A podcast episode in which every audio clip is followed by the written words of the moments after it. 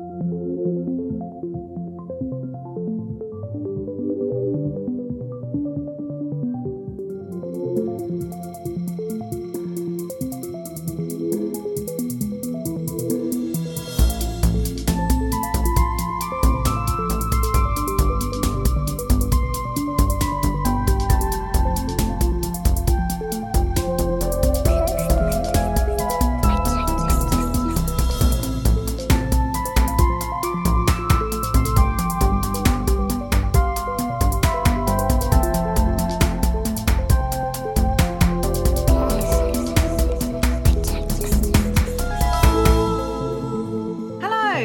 welcome to a very trippy episode of Cursed Objects, a podcast all about cultural history, politics, and tat. I'm historian and groovy chick. Oh my god. I was about to ask if you were feeling it yet, but I don't need to. Dr. Cashity, and as ever, I'm joined by my co host. I'm Dan Hancox journalist, author, and I am literally an acid communist. Phenomenal, great. I mean, I mean, maybe I'm not, but we'll go into that later. It was a reference to an Ash Sarkar thing. Never mind. I'm glad. How that, are you uh, doing, I'm groovy glad that an acid communist is in the room. Is an Yeah. acid communist in the room with us here? Um, yeah, today's going to be quite a silly episode. Um, we're recording. It's very warm. It's quite late on a Friday. We've had a couple of drinks. That's all just regular, Just regular alcoholic drinks. drinks. The sort Yeah. of acceptable Although- intoxicant. Although we will get into actually how in the 19th century alcohol was actually considered as bad as many drugs, many of which were sold over the counter. Sorry, everyone, if you hadn't guessed, we're talking about psychedelics specifically, but I think drugs more generally Yeah. um, in this episode. And I kind of wanted us to touch on this mainly because it's something that we haven't quite touched on before, but it's so cursed. The the discourse around drugs, Mm-hmm. the use of drugs, l- the ups, the downs, the highs, the lows. There's so many The different yeah, yeah. so many different paths to go down. One thing that I uh, kind of found while researching this episode is like the super long history of drug use. And I think often we kind of like distill it down to like the modern period. So we kind of talk about the war on drugs, which we are going to talk about today, but we kind of talk about, or we talk about the 1960s cultural, cultural kind of countercultural movement. Again, Yeah. something that we will touch on. But I also want to think about the longer histories of kind of like how drugs were used, who drugs were used by, because I think that that really sets actually a bit of the story that we don't always get. We kind of get Hmm. this. We get this kind of shorn off story. This kind of it starts in the '60s and goes on from there. But like, Yeah, what what came before? You could be forgiven for thinking that it was invented just after sex in 1963. Yes, like, you know, yes, or basically yes, 1965 drugs were invented. Exactly, Hot on the heels of exactly, sex. exactly, Prior to exactly. that, everyone was extremely chaste and extremely sober. Apart from maybe like with booze, like the Yeah, gin craze, yeah. I feel is widely known. But why do we never talk about medieval dance manias, which Yeah. were almost certainly kind of uh, propelled by like an intoxicating kind of deeply psychedelic trance-inducing uh, plant of some kind in medieval Germany. Like, There is also, can I just say, there is a fascinating uh, history of magic mushrooms where in the so magic mushrooms started really coming to fruition culturally kind of in the 1960s but they're as a result of that kind of moment where people kind of um, isolate scientifically thinking about psilocybin and all of the all of the compounds is that one of the active ingredients in in in magic right, mushrooms right, yeah. yeah. what is so fascinating to me is that from the 1960s onwards people started to almost like recreate a history that was quote unquote lost but actually hadn't existed really for a very long time if you if How do you mean? What were they Okay. recreating? as in, okay, so, so if you were in the, I don't know, like 19th century or whatever, and you make Mm. a, you go out and you pick some mushrooms and you pick mushrooms um, for a stew and you make the stew and then you start hallucinating, you're not going, this is a, this is a really good time. You're going, oh no, I've poisoned myself, I'm going to die, right? So Mm-hmm. all of the distortions that happen around magic mushrooms, um, there is a, there was a, actually a lot of, um, a lot of worry, right, about like picking because often mushrooms are fatal, right? So in this 1960s moment when people are like discovering like actually kind of like compounded like created drugs, right, LSD and whatever that are created from like compounds but by like by men, basically men, by, yeah, yeah, and, yeah, and women, but probably you know they are man-made It's as opposed fascinating. to uh, depict from the ground. Exactly, but it's fascinating to me that around that time, that's when a kind of popular interest around magic mushrooms starts to happen. And then people start going, oh, like, I bet we have this ancient tradition in the West of magic mushrooms.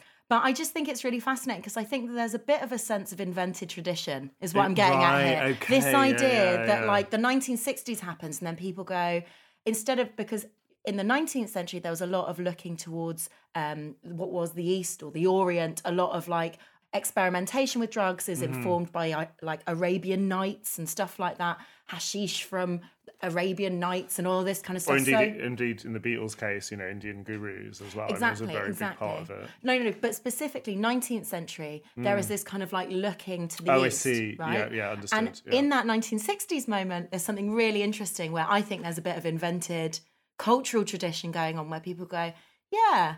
We've always picked magic mushrooms in these parts And like, dried them and cultivated them in this yeah, particular yeah, yeah, way. Yeah. And I'm not saying small communities might not have done that, but it wasn't like a mass, mass global cu- mass mass culture. I guess. I mean, there wasn't a pop culture to go with it as Exactly. well. But there's an interesting temporal question, and you know we love it. Temporal questions on cursed objects, don't we? Cash has just given a sigh of, of, of joy. Um, it, it, is that like um, if you like the experience, as I understand it, you know, without having done, done any of these things, the experience of a sort of lysergic or like, which is the L from LSD, or a, or a, a trippy psycho um, psychedelic experience is something that lifts you out of the present moment and makes you part of a continuum that is it's something bigger than all of us man. You know that sort of that sort of notion that stoner notion that like that you know the drones of kind of particularly late capitalist post-war work culture uh, could never understand something that has put you in co- in contact sort of transcendentally almost with the ancients Yeah. uh, and with people across human history It uh, opens doors in your mind, man. right. You wouldn't understand. and that door goes to like 1322 when like a farmer Ah. called Bernard in Germany has uh, has also I don't know it's been like having a rave or hosting a rave in a field. accidentally I mean, picked some mushrooms and then was very worried for a yeah. Well, the thing is, you know, you you've raised the interesting question of whether people picked magic mushrooms deliberately Mm. at any point. Um, and the dance manias thing that I alluded to, like these were genuine, weird, and fascinating phenomena, which is are best described in my sort of experience in Barbara Ehrenreich's brilliant book, basically my favorite book of all time, "Dancing in the Streets: A History of Collective Joy." Cannot recommend it enough. It's a history of public festivity. It is the book that you know, if you could pick a book from the existence of books forever that you had written, I would be that one. Like I love it. Um, and it wasn't definitely magic mushrooms or some sort of hallucinogenic plant that made people uh, enter these da- trance-like states where they dance for days on end until they dropped down. In some cases, dead, but often just unconscious from exhaustion after literally three days of continuous dancing. Um, there are other theories. Um, but one of the major ones is, you know, was there a particular type of plant? I can't remember what kind it was that that you know abounded in this particular region of Germany, this particular region of France when this stuff popped off in uh in the I don't know 14th century, I think it was. Uh, we don't know, but like there are some sort of uh, like there are some records from that time of those dance manias that suggest that it can't all have been an accident if it that was what prompted it. I just no, no. I mean, I know you weren't guess saying it. no, no, no. I guess I guess one of the things that I find fascinating is not that a varied use of herbs and plants have been used to kind of create hallucinations or you know a kind of altered altered mental state, right? Mm-hmm. Like you know me. I love Polish herbal tea more than more than the next person. Yeah, mu- much, much more. more, than Yeah, much more than the next substantially person. more. Yeah. Um, it's not about altering, I think, the mental state. I, I guess what I was just getting at there is that it's fascinating to me that in the 1960s, there is a reclaiming of that as kind of like, we're not just looking elsewhere for our kind of like drugs or our kind of drug experiences. We're looking elsewhere, but we're also looking internally into our own cultures around drugs, um, Right, which I just think is, I, I think is, anyway. We've done this as we usually do when we get really excited about a subject, which is we're quite a way in and we haven't even discussed the Oh, yeah. object yet. Yeah, this is a podcast called Cursed Objects, in Yeah. which every episode we take it in turns to bring in an object and uh, you probably know that by now, but um, we've forgotten. So thanks for remembering, Kasia. What is this week's cursed object that you brought in? Okay, so I guess um, I don't know whether it's the algorithms, the Instagram algorithms that are fucking me up, or what. Fuck me up. Instagram. Oh, fuck me up. But but I I keep getting a lot of like magic mushroom merch on my Instagram. Amazing. I know it's such a weird thing, like because I would have thought that that kind of merch, like you know, the kind of psychedelic trippy mushrooms, would have died when like Camden Market died. Do you know what I mean? It's very kind of like Camden Market psytrance '90s moment. Like I remember being a kid and walking through Camden Market, literally as a child, with my cousin and being like.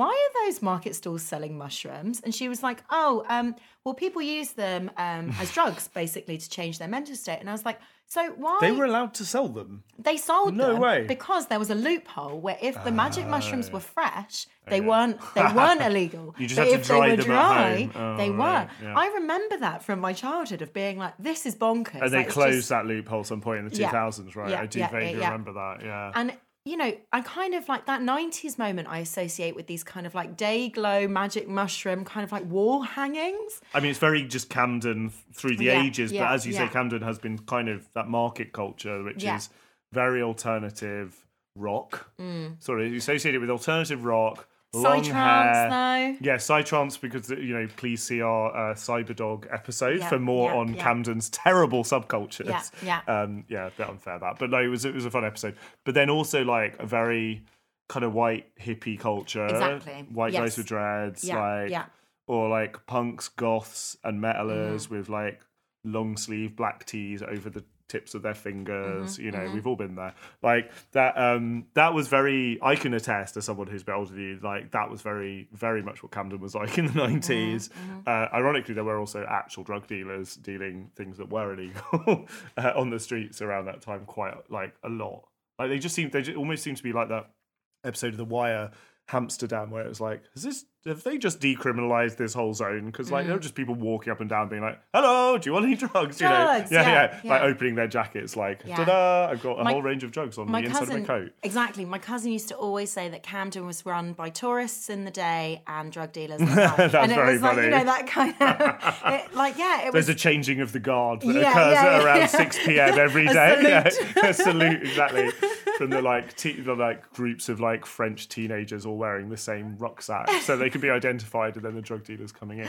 but Um, yeah i kind of so basically The 90s are back. I knew. Sorry, let me say that. Well, yeah. That's why. Yeah, and I and I kind of thought that like doing a kind of cyber doggy, um, like I don't know, wall hanging might be a bit on the nose here because okay, you know, we can discuss about how the nineties is back, and we and we did discuss that in our friends episode. So I kind of don't want to go down that route. Something I find fascinating in the current moment and the object um, that I'm going to be looking at. I was looking so after all of this barrage of of magic mushroom merch, which I was suddenly like, why is this everywhere? Which you're being advertised on Instagram all the time. Yeah. Yeah. But then I went on to Weird. Urban Outfitters.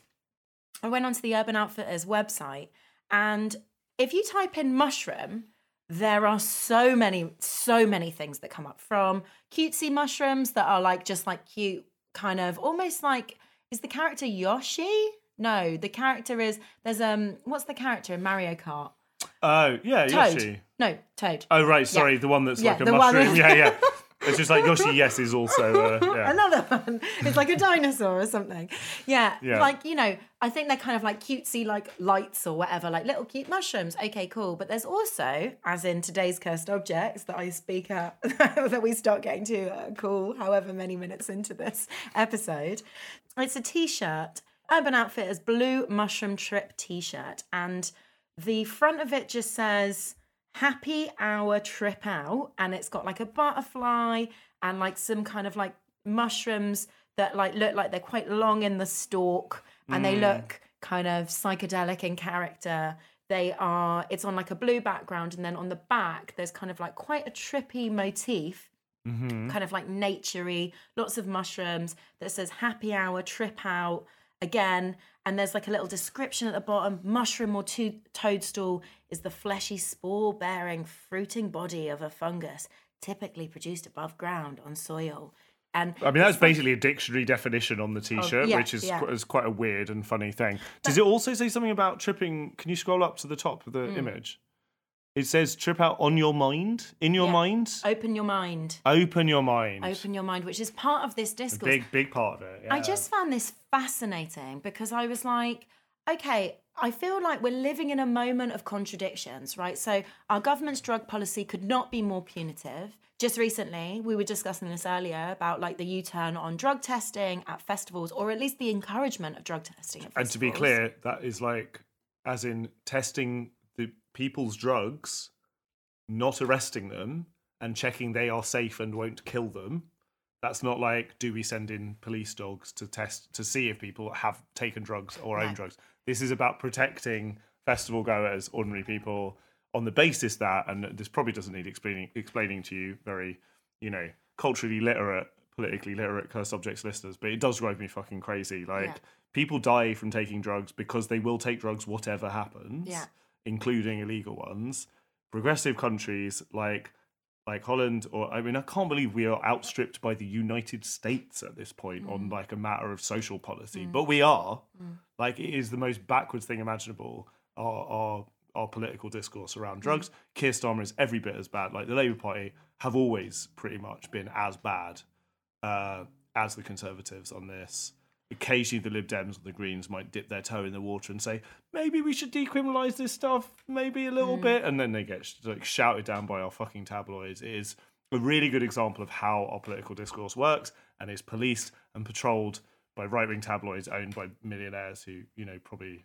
You know, and obviously it's an obvious thing to say, but so many of those Conservative or Labour MPs, so many of those right wing journalists take drugs every week. Like, Yeah. of course they do. Absolutely. Like everyone is locked in this like pretense that like seems We like can't something upset from, the- we from can't the upset the Telegraph. 1960s, Yeah. 50s or whatever. Yeah, But it's ridiculous. It's outrageous. Sorry, I cut you off there. no, no, no. No, just no. so angry because it's like because Yeah. it because it costs lives. Yeah, it does. And it's just like die. everyone is just pretending a thing doesn't exist that Yeah. obviously exists. Yeah, and and yeah, putting so many people at risk and in danger Mm-hmm. just because of uh like I don't know, vote winners with the fucking Telegraph or Daily Mail. It's absolutely ridiculous.